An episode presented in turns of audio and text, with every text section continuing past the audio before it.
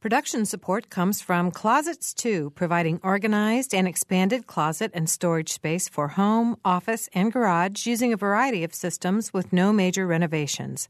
Closets 2, owned and operated in Bloomington, 332 2233. Smithville, a locally owned business serving central and southern Indiana since 1922 with residential and business internet, phone, and security services. Smithville. Local Pride Global Technology. Information at smithville.net.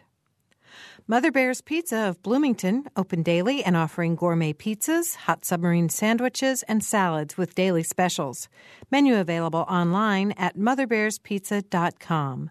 332 4495 for delivery.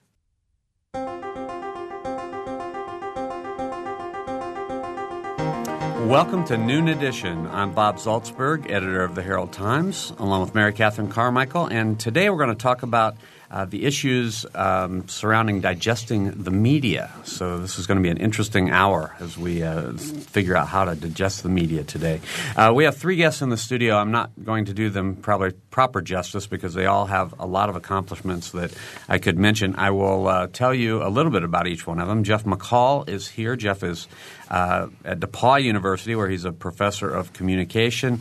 Uh, I want to mention the name of his book, Viewer Discretion Advised Taking Control of Mass Media Influences. Also, Eric Bucy is here. Uh, Eric is an associate professor of telecommunications and an adjunct associate professor in the Department of Political Science and the School of Informatics at IU. He's uh, been co author of a book with the title Image Bite Politics News and the Visual Framing of Elections. and Ed Hirt is here. Ed is a, prof- is a professor of psychology at Indiana University. He has a lot of areas of interest. The one when I first got to know Ed, I am fascinated by his study on um, uh, BIRGing I believe we would call it, basking in reflected glory. It's about how fans react when their teams are doing well in a particular sport. I've always been fascinated by that. So, Ed, welcome to you too. All right, thanks for all being here today. If you have questions or comments out there, you can phone us at 855 0811 or 877 285 9348. You can also join the discussion at our website, wfiu.org slash noon edition, and we're also on Twitter. Follow us at noon edition. Well, this is a, a very um, interesting, fascinating topic to me, being in the you know old media. Um, but I, I want to start out, I guess, with if we're talking about how you digest the topic of digesting media and digesting news. I would say news. How do how do we describe? How do we define? What news is or what media is today in this sort of changing environment. So, Jeff, you want to start with that? Well, I, I like to try to define news kind of to the uh, standard criteria that the old journalists have always run with, and that would be high impact, how many people are affected, timeliness, proximity, conflict, the prominence of the people involved in the news, and there's also that human interest component as well. What I'm disturbed about, though, I think, is that um, particularly television as a primary surrogate of news dissemination now, television, I think, has tried to redefine those standards, mm-hmm. uh, and that we end up a lot of times covering news stories that don't necessarily have a lot of high impact, uh, particularly cop shop type news, traffic accidents, you know, convenience store holdups, and that sort of thing. Uh, and I also think there's an overemphasis, perhaps, on the prominence of the people involved from time to time, particularly in the celebrity world. So I think one of the difficulties we have uh, in our news agenda in this day and age is the fact that uh, the news media helps determine for the public what the public should think is important. And I don't know necessarily that the public's agenda is the same as the news media's in this day and age, but that's what they're left to have to absorb. I, have got a lot of issues uh, about this issue, and one of the one of my big pet peeves right now is when Katie Couric comes on in the morning wearing the outfit that's you know it's obviously pre-taped. She's got the outfit she did the news in the night before and tells us what's going to be on the news tonight. Well, by de- definition, to me, that's not news. Drives me crazy. Yeah, well, yeah. Now I, here's I a preview that. of what's going to be on the news. Well, you can't do that. right. They're, well, they're, they're, adding context, right? Eric. I, I think to me, it's. Um, it's a, a, distinction between news and news analysis, and so you can predict what your analysis is going to be on on stories that are ongoing, or human interest stories, or stories that um, you know haven't you know don't have this absolute timely and you know proximate value. But Uh, unfortunately, I think what's in the environment, we're focusing way more on analysis and opinion than we are on what used to be understood as news. In fact, now we have to make a distinction between hard news and soft news. Right. And, and we do that. Yeah, and they've got they've got 30 minutes, you know. Mm-hmm. And so I'd really like to know the news, the last 24 hours The since hard the last time we chatted. Tell me what happened. I don't want to have something that some producer's been working on for 6 months. You know, that's why God made Oprah. So, I don't know, that's just me. Ed, Yeah, I mean, as a psychologist, one of the things that's always fascinated me is just how much you know other people shape what we think is important. And certainly, when we digest any kind of news media, whether it's from TV, whether it's from newspapers, whether it's from online sources that people send to us through various means, and you know that defines for us what we think are important. So if we decide, and some producer decides that this is something we want to invest attention in, and we hear a lot about it, well, then that becomes something very important and something we're concerned about. Whether it's swine flu, whether it's you know some particular uh, you know concern in the media with uh, you know particular issues, or you know particular part of the world, or in our country, or whatever. I mean, it really shapes for us what we think is is newsworthy, is important, and something we should be focusing our attention on. Well, one thing that fascinates me about this whole topic, and you guys have been great in framing this. Um, Jeff, you were talking about how news media still sets an agenda for news and, and tells people what's news. And in fact, one of the reasons we're doing this program, I think, is because that's not that's not happening so much anymore. I mean, with everybody can be a producer, it seems these days. Everybody can can be a disseminator of news, however they define news, and every and people are having more and more freedom to consume news and information and media, however they choose to define that. Now, uh, this long sort of uh, preamble to a question. I mean, what what's the impact on society in terms of uh, not an easy question either. On, in terms of, of when news media used to set sort of an agenda and say here are the most important issues facing our community, there was sort of a collective um, vision for what was important, and now everything is just sort of splintered. That's as I see it. So, how's that sort of playing out in our society today? Does that make sense? Yeah, it, it does. Um, you have the an opportunity and a problem, and the opportunity is how do you get more people involved in the news and closer to the news and feeling like they have some voice in society. You do that through user generated content. So interactive technologies have been fantastic that way. The problem is that overemphasizes a particular take on the news, which happens to be my opinion or my experience or my little um, you know daily reality, which is not the traditional function of news and coordinating and informing uh, you know democrat- democratic culture. And so, um, from a kind of self governance point of view, we're suffering for lack of information. From a participation point of view, we're benefiting because now anyone who wants to can get involved. I like the idea of having public participation in helping set the news agenda, uh, but I think one of the problems is, frankly, that uh, even though citizens have a lot to offer, I don't know that necessarily they can generate the kind of audience that's going to uh, provide a lot of impact. So I really think that still we need to rely on the agenda setting uh, producers and editors in the traditional media to help set a reasonable agenda for us. And my concern is that that agenda uh, too often is not reasonable enough. Uh, and you know, to get back to the uh, the cop shop type news, uh, if you're watching local television news, you know, traditional, you know, six o'clock news or eleven o'clock news, thirty percent of the content of that newscast is going to be, you know, murders, traffic accidents, shootings, that kind of stuff, and only two percent on your average local television newscast will be on the subject of education at any level. Now, I think if you went out and asked your average citizen in Indianapolis or Bloomington or Columbus or Seymour or Greencastle or any place, um, you know, is education important to you, you know, at the college level or at the secondary level or for your preschool? I think they would all say yes, but they're only getting 2% of that uh, in local television news. And I think those are harder stories to tell than to just follow, you know, the latest police standoff or something. You know, there's no question about that. And I'll give you just a, a, a little local, uh, personal story. We have, I, I, guarantee you, we have more police news in the Herald Times today than we did two years ago. Mm-hmm. And a lot of the reason for that is every day, every afternoon at 3 o'clock, I get a readout of what our top read stories on our website was.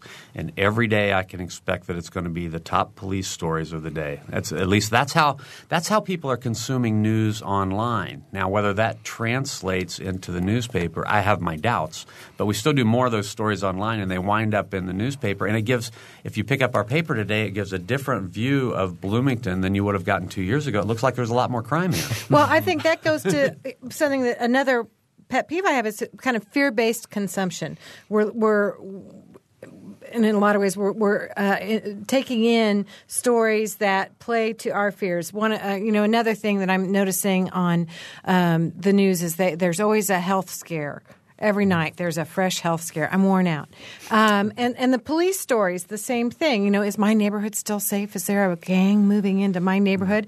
So that's my one of my concerns about public generated news is that I go to non public generated news because in my mind, those folks still have some credibility. And, uh, you know, I think that there's journalistic integrity still for the most part. And, and, so that's what I want. I want somebody to, to kind of vet this stuff for me and check it out and then say, okay, this is, this is really what happened here. I know, you know, as opposed to, well, my grandmother's father heard about this and he said, you know, I don't want to know that. So anyway, I'm on quite a little soapbox today. I, I, I, if I Eric, say go ahead, one sure. more thing there's the interesting confluence here, and um, I talk about this in some of my classes. So you have the, the free market system, which is trying to generate advertising dollars and, and maximum audience share, and then you have like human kind of um, natural tendencies or you know information processing tendencies. And so what we've been mentioning fits within one of my schemes as a um, psychological definition of news. And if you present that, it's very hard for people to ignore it because it does have – some immediate relevance yeah. to their lives. And so this is why weather, you know, concerns mm-hmm. or scares or alerts and health scares and even, you know, local crime has a big impact because it's proximate and it could harm you or impact you. The problem is it, you can become obsessed with that and hurt other definitions of news, which might, for instance, play more towards democratic, mm-hmm. kind of, uh, you know, higher-minded principles. Right, and that's why I thought your education example was so so excellent. Um, that's exactly right. Would are we getting the news we want or the news we should get? Mm-hmm. And I agree with your assertion that we really need editorial judgment from editors and producers to help guide that agenda for us. Uh, but unfortunately, I think we're in an era, particularly in television, where it's a producer's medium, where the news agenda is driven by public opinion polling, perhaps, that we're doing surveys like, oh, well, what, what news story got the biggest jazz uh, in the news last night? And it might well have been the standoff at the convenience store, but it doesn't necessarily add to our understanding or to our democratic functioning. And, uh, and one thing that concerns me, and I think you know, Ed as a psychologist could maybe address this more clearly than I could, but there is evidence out there that high uh, consumption news viewers for television, people who watch a lot of television news, think the world is a meaner place than it actually is, that there is more crime out there than there actually is. Uh, and that, that disturbs me to think that the people who are absorbing the most news have perhaps a warped view of reality. Yeah, absolutely. I mean, because, you know, as you said, there's a selection bias in terms of what kinds of stories tend to get reported because people want to read them, because they have high impact on their, as you said, on their mm-hmm. daily lives. I mean, the idea that this could, in fact, affect me, whether it's a health thing, whether it's something that, you know, a community based, you know, need kind of issue. Um, and so once we perceive that, then it's going to shape our view of what reality is. Mm-hmm. And so, whether it's our local community or whether it's our world in general, but certainly that that kind of stuff is going to impact on what we represent as reality. Because if we digest that over and over again, that does shape kind of how we view the world around us. and so, to me, it seems kind of like news junk food. you know, there's a lot of that. Yeah, yeah I mean, you know, it's a, it's appealing, it's satisfying short term, but is it really good for you in the in the long term? Hmm. Yeah. Well, we're, we're having a lively discussion about news consumption here today on Noon Edition. If you'd like to join us, please phone us at 855-0811, 877-285-9348. WFIU.org slash Noon Edition is uh, the website where you can add your uh, written comments, and you can follow us on Twitter at Noon Edition. I also uh, want to give um, the identifications of these voices you're hearing. Jeff McCall, the uh, professor of communication at DePauw University, Eric Bucy, who's uh, in telecommunications at Indiana University, and Ed Hirt, who's in psychology at Indiana University. So, um, Jeff, I want to go back to your your book and your book title, Viewer Discretion Advised Taking Control of Mass Media Influences. Uh, is that directed toward individuals taking control of the influences or some greater uh, entity? Well, it is involved in getting the individuals to take more control of their own media consumption. Uh, the whole notion of media literacy, I think, is underplayed in our educational system, you know, K through college, frankly, that, you know, basically every student who goes to the educational system learns about, you know, literature and how to appreciate poetry and that sort of thing, but very little formal education is ever done uh, uh, about how to absorb or consume the mass media. Now, I don't want to overstate this because you know I know there there is a law of diminishing returns here, but I do encourage people who are concerned about media content to express their concerns to the producers, to the editors. Um, that's not to say that they're going to change their behavior right away, but it is interesting that sometimes the right message getting to an editor or a news director or something like that can affect how they you know will cover a particular story. I have a friend who's an executive at a uh, uh, news organization in Chicago, and he said one time one targeted letter about an issue they'd been covering came in, and it got the attention of the people in uh, in the you know the production room and said let's let's change, let's do this. So sometimes just one letter, one phone call or email can make a difference.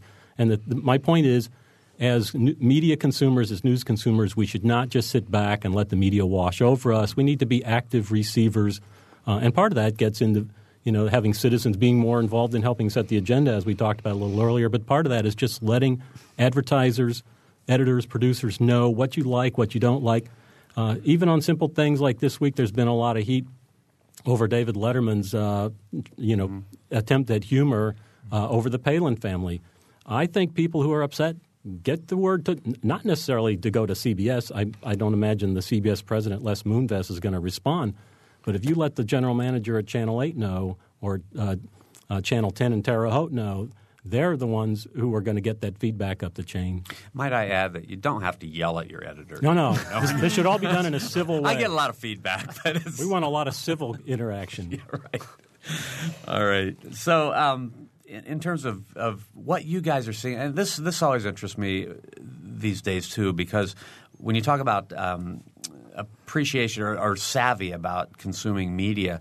Um, I, am struck by what students are where students are getting their information mm-hmm. today and what sources they're actually quoting from. I know I, I, remember back in the day I'd get letters to the editor that would say uh, or, or, quote as a source the internet, you know, which obviously is pretty ridiculous. But you know, what are you finding about the uh, the savviness of young people today, Ed?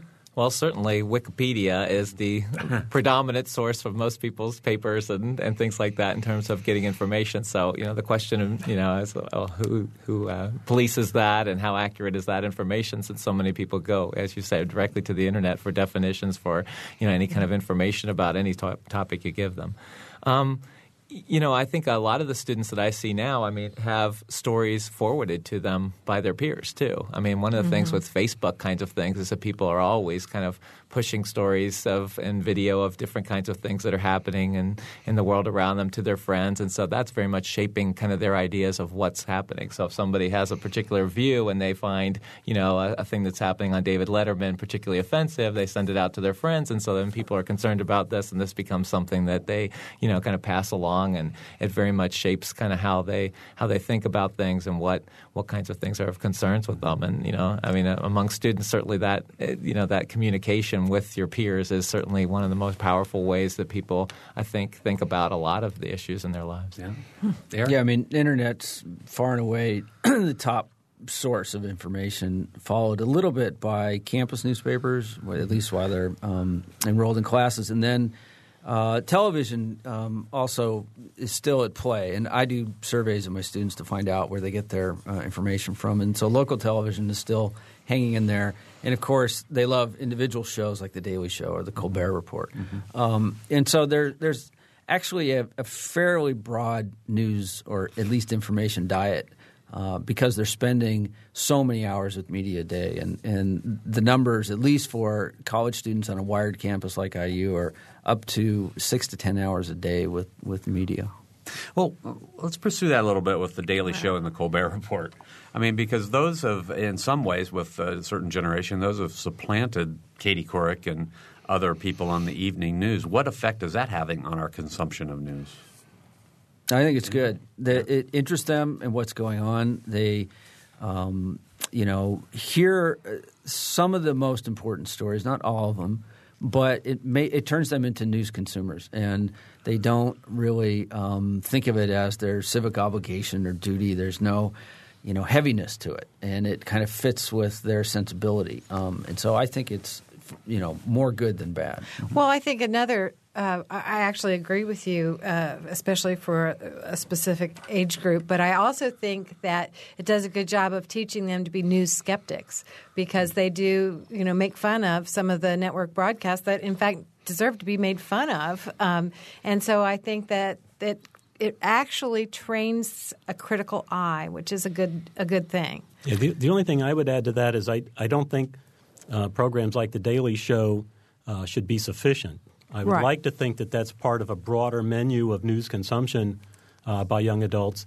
And in, in many cases, uh, it is not part of a broader menu. That sometimes I think young adults will watch a program like the Colbert Report and think, oh, I've been informed for today, and let it go at that. And there's also some evidence that uh, learning happens from late night comedy programs uh, like Conan O'Brien and Letterman and whatnot. And I think if, if students are watching that and it appeals their sensibilities, I agree with Eric that there's no problem with that. Maybe get some news items on their agenda.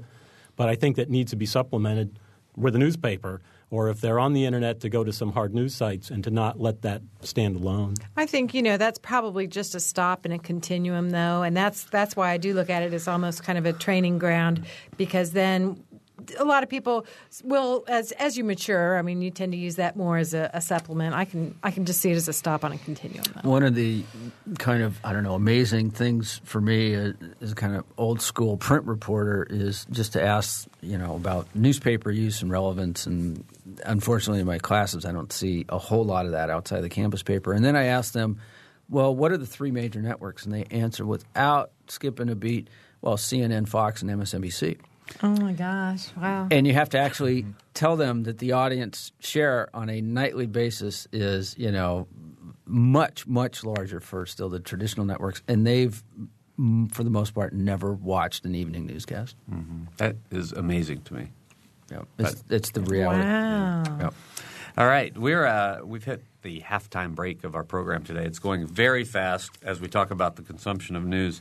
Uh, if you'd like to join our guests, Jeff McCall, uh, Eric Bucy, and Edward Hirt in the second half of the program, phone us at 855-0811, 877-285-9348, or you can go to our website, wfiu.org slash noon edition. We'll be right back.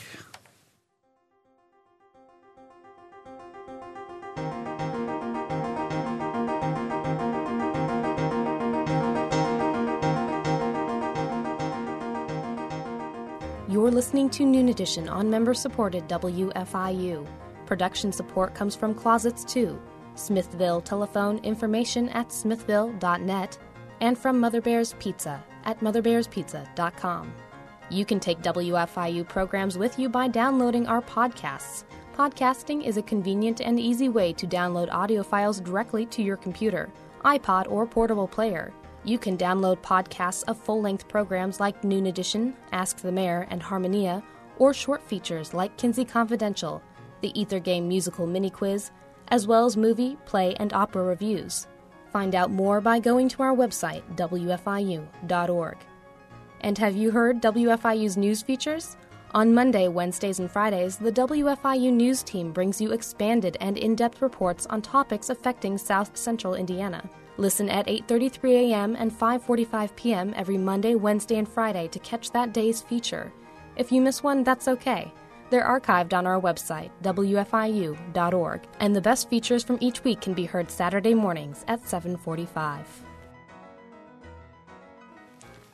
Welcome back to Noon Edition. I'm Bob Zaltsberg from the Herald Times, along with Mary Catherine Carmichael, and our three guests today Jeff McCall, a professor of communications at DePauw University, Eric Bucy, associate professor of telecommunications and adjunct associate professor in the Department of Political Science and the School of Informatics at IU, and Ed Hirt, who's the, a professor of psychology at Indiana University. If you want to join us on the program, please phone us at 855- 0811 locally, or if you're in Greencastle or Columbus or Terre Haute or any of those communities, 877 285 9348.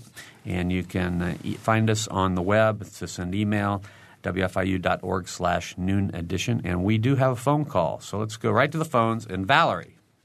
Um, yeah, um, you've touched on so many issues, I hardly know where to begin. But first of all, I just want to say both my parents were journalists and my father was a professor of journalism here at IU, and perhaps that's why I have some of the opinions I do about the role of journalism. And you know, I'm 60 years old now, and I've seen this change, and it's really refreshing to hear you all, you know, touching on some of these basic points that I think have kind of been lost in our uh, current society. But I guess the the point I want to make is that. Uh, well, one major point is that you briefly mentioned that you know, news consumption, in my opinion, and I think in your opinion, really is a duty of, of the citizen in a democracy. And I also see the role of the media as, as one of a duty to inform the public accurately.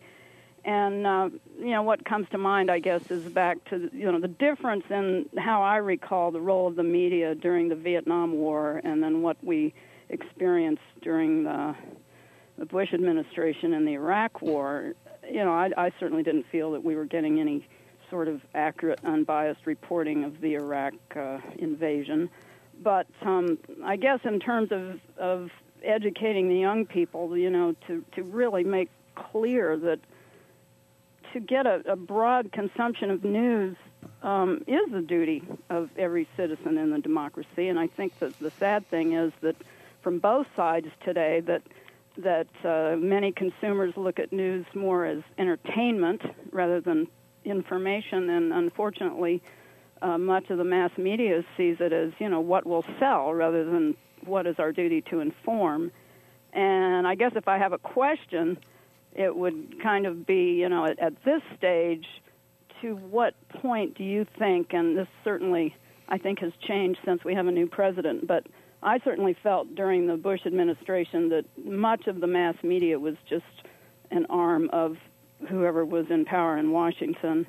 And I guess to what extent do you think that is true, and to what extent do you think that is hopefully going to change, um, you know, compared to what we were experienced to for the last eight years?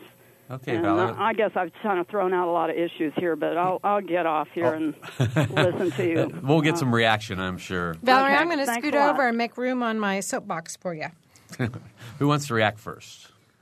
Oh, I guess I could uh, Yeah, take Eric, go ahead. part of that, and um, you know, I, I I do think we've witnessed in recent years what you might call uh, performance issues uh, with the press, and also political intimidation. Um, uh, ever since the war on terror and um, 9/11 has happened, um, and it really goes to kind of some of the most foundational issues about what the role of uh, a free press is in a free society. And a weak press, um, in my mind, equals uh, a weak democracy.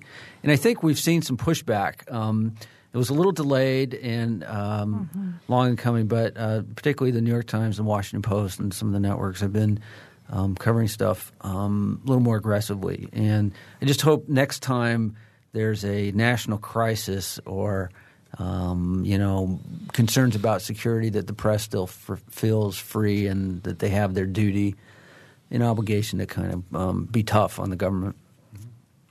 Anybody else? Yeah, I think one of the things that is a challenge for us, and I think as educators we all have this kind of thing, is, is for people to, you know, you talked about people being skeptical of the media and that that was something that you thought some of these reports are, are encouraging people to do, is that a lot of times we just accept information and, and don't really you know, think about the source and the fact that sometimes these sources are in fact have agendas, have some you know filtration system of certain issues that they're trying to avoid, or that they're very much motivated by entertainment value and ratings as opposed to you know hardline kind of news. And if we're not sensitive to that, we may sort of not be aware of the fact that we are getting a filtered view of things. And so if we're if we have that skepticism of it, and as you said, sort of encourages us to look at other sources and to take a broader array of things and not just accept one view and one source as the be all end all of the story, then you know it's a good thing in the sense that we may get things from multiple sources and be able to make our own decision about it. But if we just simply just accept accept it as, as, as gospel from any single source, mm-hmm. then we run the danger of, of basically, you know, giving those people the, the run of what I think is, is the world around me. Right. That's why that, that skepticism is so important. If you're going to get get part of your information from unknown sources on the internet, then you better have a critical eye with you, or you're going to really go down, you know, accept the wrong information. I, okay, I, I work in the in the newspaper trenches, and I have to point out the great big elephant in the room that we haven't noted yet today, and that is that to cover the news in the way that the news should be covered in 2009 takes money. Mm-hmm. It takes financial resources beyond what most newspapers, most TV stations, most radio stations are able to put into them today because the revenue models for newspapers, uh, radio stations, TV stations isn't working the way it used to before the internet and before well the economy went to hell in a handbasket. But um, so is there do you do you three see some new model that's not based on um, a, um, a, a ad model, revenue, yeah, an a- advertising revenue model, or just a for-profit model that we need to be looking at if we're going to cover news and information in the way that it needs to be covered as we move forward? That's a great question. Well, that, nobody's figured out that model yet, obviously, because uh, the ad revenue has been declining in the traditional media for even before the recession kicked in, uh, and nobody's really addressed that yet. Uh, but you raise a, a, great point, Bob, and that is to do the kind of reporting that needs to be done does take resources, does take you know a bottom line. And, uh, and as Eric said, you know, a, a weak press translates into a weak democracy. And as a nation, we cannot afford to have uh, our strong newspaper system, our uh, television news operations deteriorate, or to go bargain basement in the way they cover things. And uh, unfortunately, we've seen a lot of reporters getting laid off around the country in the electronic and the print side, and that, that's going to cost us at some point. Um, I agree with what the caller said earlier that you know news is a conversation of democracy. We need to have uh, an effective news system out there for our democracy to function, and uh, the, the model's going to have to change. And I think there was a sense at one point that we'd end up with like citizen journalists kind of filling the void. Uh, some research done out of the University of Missouri in the last year seems to suggest that, that in communities where citizen journalists have been trying to set up websites and whatnot, that it is not filling the void that in fact a lot of citizen journalism websites are basically just linking to the traditional media at the TV stations or newspapers in their communities, and that there's not a lot of original reporting getting done, and that, that's a real danger, as you indicated, Bob. Mm-hmm. I would I would uh, throw in a role for education here, and and we need it in a couple ways. Um, there's a new role for, for instance, journalism schools in teaching courses on media literacy and news consumption and why it's important. So, I mean, if if I was running the campus or uh, the School of Journalism, I would probably want a media literacy course uh, required. But then we've got, I think, a an education of the industry or of media owners, which is not to expect uh, unreasonable profits. And so what happened, particularly in the newspaper business, but in broadcasting as well, is that it became standard to expect 15, 20, 25 percent returns every single year. And so you could have profits.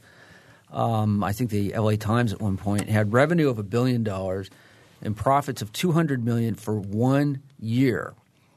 And the uh, owners back at the Tribune Company, this is when they still owned it. I'm not sure if they do anymore. Uh, expected um, even uh, greater uh, returns for the following year, so they had to cut back the new staff on profits of $200 million. So I think there's an education that has to happen among media owners and people involved in the uh, economics of it that we really shouldn't have any more expectations than a normal business and shouldn't view it as a cash cow. And, and going back to my days in journalism school in the uh, 80s, that was an operative phrase then, and it's you know kind of got, pardon the pun, milked uh, to an extreme, and we need to get away from that thinking about the press. Mm-hmm. All right. Well, I, I, know that there have been you know discussions of uh, not-for-profit news organizations. Of course, NPR runs the best not-for-profit news mm-hmm. organization anywhere, but I'm not sure that model can be replicated. Yeah, I just across the board. Yeah, yeah, I just don't know that it can be. So anyway, it's just more food for thought. All right, our phone number is 855-0811-877-285-9348. You can also uh, send us a question, wfiu.noon edition, or you can follow us at Noon Edition.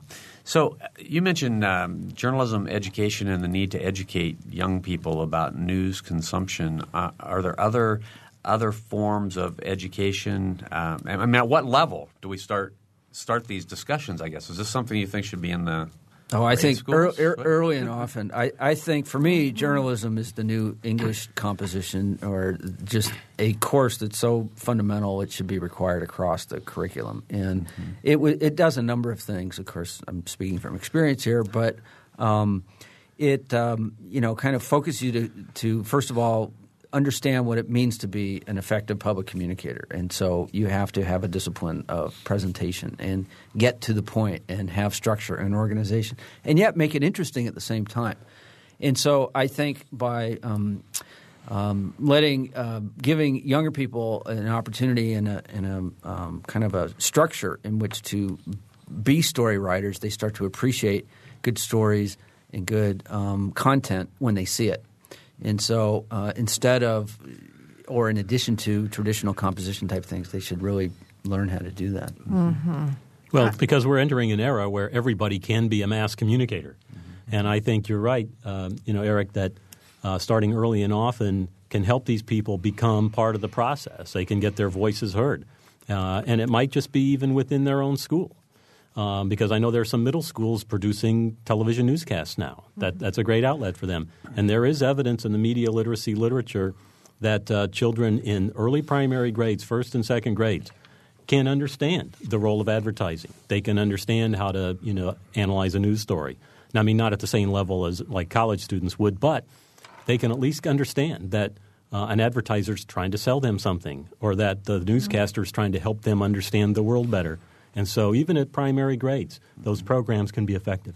Yeah, and I think that especially one of the things we lament so many times at universities is the lack of writing skills of a lot of the students, that they don't have that many opportunities to write papers, and typically they don't have to do revisions of papers in the sense of getting feedback and then being able to mm-hmm. really revise it. Mm-hmm. And this context is actually a great one in terms of a, a realistic kind of thing where they get to talk about stories that are relevant to them, that are you know happening out in the world around them, instead of maybe on dry topics that don't have mm-hmm. their interest, and that they can also be learn consuming information about you know from these different sources as well as ways of expression and uh, ways of improving their own writing and, and uh, ability to communicate in this fashion.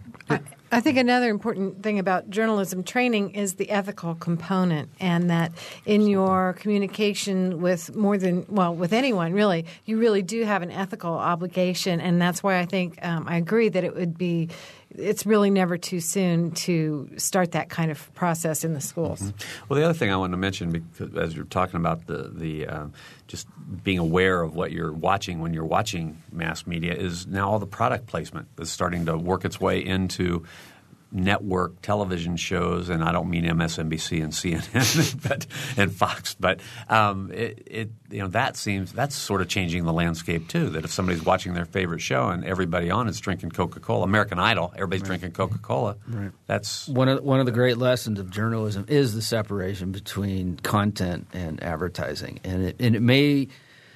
I don't know. In some cases be artificial, but when you see these two combine, then you get into problems with what news even is anymore, and it becomes more like a news magazine or um, you know a story or I don't know some drama than um, stuff you really should know. Yeah, what's the difference between news and entertainment? Uh, if you will look at a lot of the uh, local affiliate newscasts, uh, you will see that CBS always has stories on Survivor the, the CBS affiliates. Oh, yeah. You right. will notice yeah. that the ABC affiliates locally will always have stories on Dancing with the Stars. And the Fox News affiliates in Indianapolis and various places all have stories, you know, on American Idol.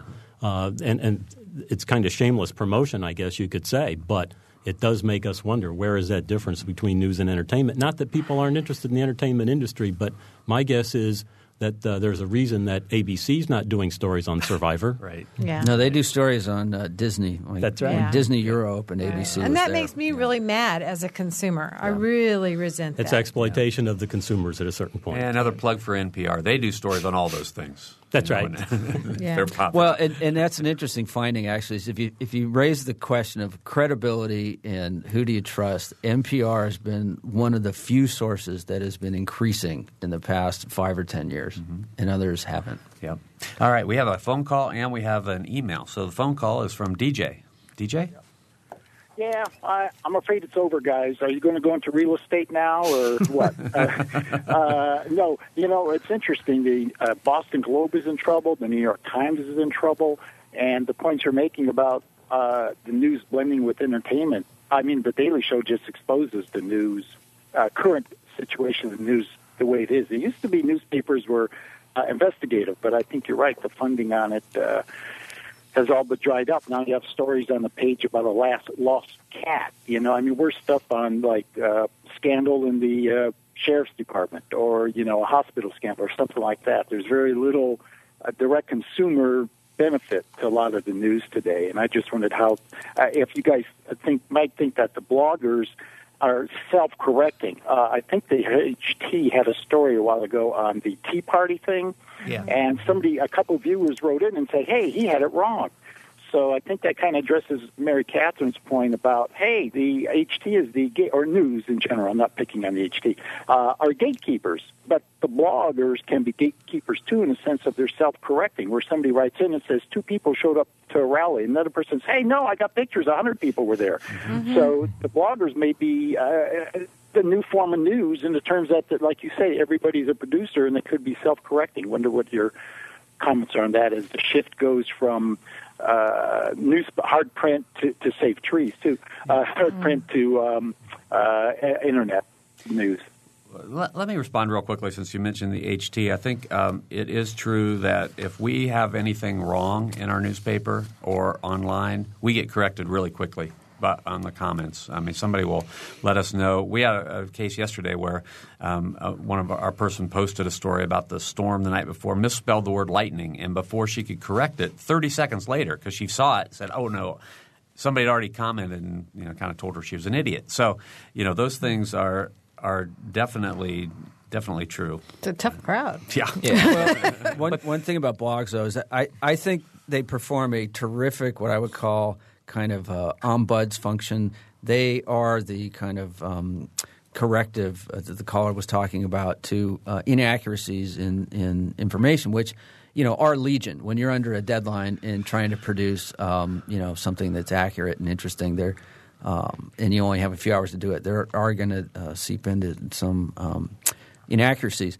On the other hand, do bloggers really um, are they trained in how to produce news, and are they looking at um, what people really should know? And I think the answer is no. I think they're um, more driven by their own personal interests and opinion for the most extent, or for the most part, and um, you know can serve as a great check and balance on the press because you know one of the ironies of this profession is that increasingly you need a college degree for it, but there is no certification and there is no requirement for ongoing professional training, um, and there is no uh, official news council. So the bloggers provide this great kind of informal function of holding uh, the press accountable. But I don't think they really um, have yet shown that they can produce um, viable news. You, you hit a good point that the bloggers can provide checks and balances on the traditional media. But I think this is another place where media literacy needs to kick in because people who go to the blogs and the traditional media, I think, all need to be in positions to be able to assess the validity, the content, Mm-hmm. the, the caliber of what they're reading. Because I think one thing, well, one of the things I talk about in some of my classes is that um, you know, a media literate person doesn't treat all opinions as equal. Now, that's not to say everybody's not entitled their opinion, Mm-hmm. but every opinion on a blog is not necessarily as worthy that it deserves attention as some other blogs or commentators or editorial writers or whatever. And that's where I think we need a media literate society that can help weigh and balance which are the ones that are supported, you know, with uh, facts, which opinions are you know coming out of left field that can't be supported, uh, and that sort of thing.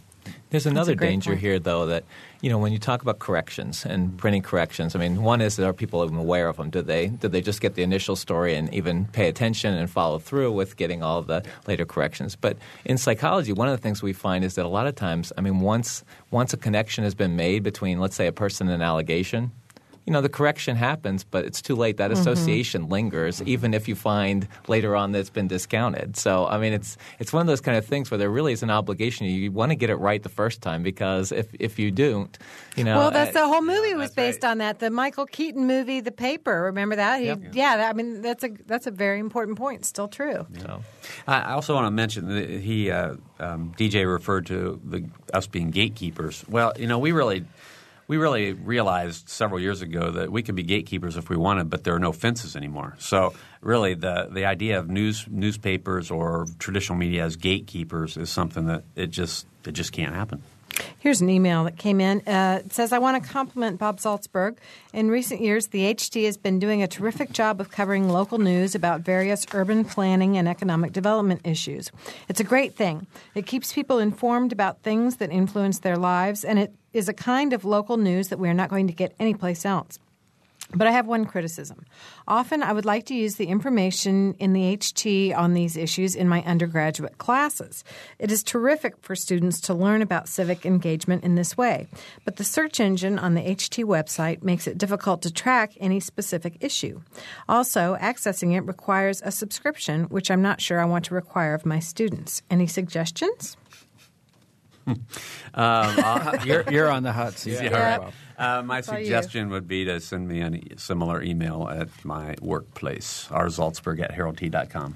And I will pass along uh, your Yeah. contact information to Bob. I mean, the So- point, the, yeah, the point is we, we do have a, a pay website, and more and more newspaper. We get we get two or three calls a week from other news organizations that want to know how we're doing it and if it's succeeding for us. And the fact is, in, in terms of a business model, it is succeeding for us. So we're not uh, Yeah, it- going to go back. that goes back to the, the revenue problems of the industry, which is, you know, once you give somebody something free, then they have the expectation that they're going to be able to have that permanently free. Right. And we've had this model for six years, so a lot of people are used to it. Some people aren't. And and it's not completely clamped down. I mean, you can It- get, absolutely not. You can get the day's news, right? Yeah, well, you can get the headlines, Yeah. and you can get all the video, all the photographs, all the advertising, all, all, a lot of things. What you can't get is the databases of all your salaries.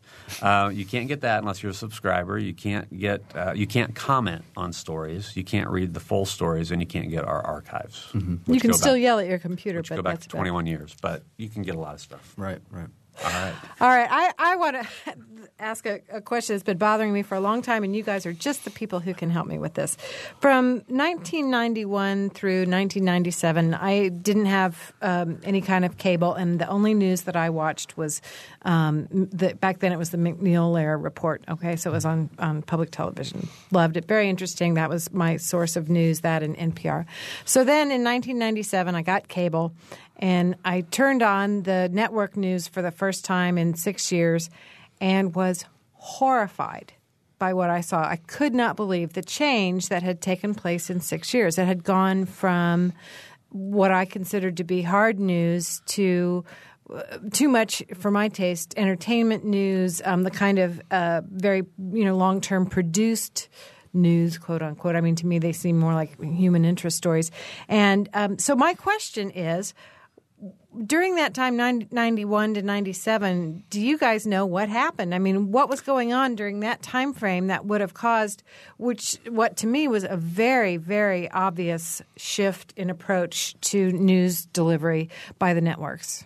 Well, the major networks, uh, I think, are responding to the increasing news cycle that really is 24 hours a day now. And I think that, uh, you know, the major networks, CBS, NBC, and ABC, figure that if they come on the air at 6.30 with a network newscast and they're re- reporting a headline service, that they're probably repeating a lot of stuff that people already know. And I think they've tried to then make it those programs more magazine focused. I'm not sure it's actually worked for them. Uh, viewership for those major network newscasts continues to drop. And in fact, uh, earlier this week, Katie Couric's uh, audience on a particular night, I think it was Monday or Tuesday, was only about 5.1 million, which is the lowest in network history. But I think they're trying to respond to the fact that a lot of people are getting their news from other places now and that they're trying to make their newscasts more feature oriented. But I'm not sure it's that healthy for them, frankly. That's encouraging. Go ahead.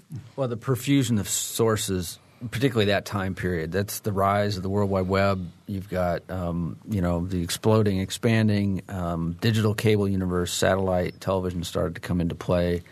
Um, just a growing number of um, new formats, venues. Um, you know, things like the Daily Show started, I think, somewhere in the in the mid '90s, and it did put a lot of competitive pressure on traditional um, news outlets. And you know, here going back to profit expectations, I think um, industry executives responded maybe a little too hastily to try to maintain revenue and um, and make sure that you know they would get their advertising dollars rather than the traditional model of you know keeping foreign bureaus and you know going the Mm-hmm, distance with uh, news that you know they thought people should have. All right, we have two minutes to go, and I, I want to go back to the the uh, title of Jeff's book uh, and talk just about mass media influences, and just I guess offer the the thought that um, our mass our mass media influences um, disintegrating. That is, you know, is the influence of what we used to consider mass media just dropping at a, a significant level, or or are they still very much there? I think the influences of the mass media are still out there, but they're coming from different places. So the influences of the major networks or major newspapers or major wire services might not be as strong as they would have been in the past. But now influences come from video game manufacturers uh, and the internet and YouTube and uh, social networking sites. So I mean, it's all still mass media, and uh, but the influences are still out there, and people still need to think about how they are affected. Okay. Yeah. Last thought, Ed. I very much agree. I mean, I just think that, that the sources have changed, but the actual impact of mass media on, on people's viewpoints of things certainly hasn't.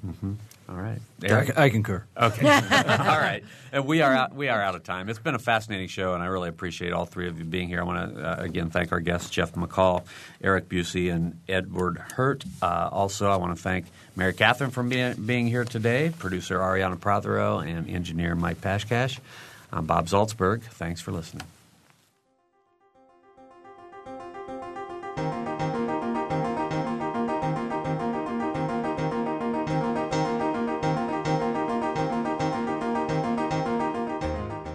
Noon Edition is a production of WFIU and the Herald Times. A podcast of this and other WFIU programs is available at WFIU.org. Production support comes from Closets 2, providing organized and expanded closet and storage space for home, office, and garage using a variety of systems with no major renovations. Closets 2, owned and operated in Bloomington, 332 2233. Smithville, a locally owned business serving central and southern Indiana since 1922 with residential and business internet, voice, and security services. Smithville, local pride, global technology. Information at smithville.net. Mother Bear's Pizza of Bloomington, open daily and offering pizzas, pasta dinners, and wings with daily specials. Menu available online at motherbearspizza.com, 332 4495 for delivery.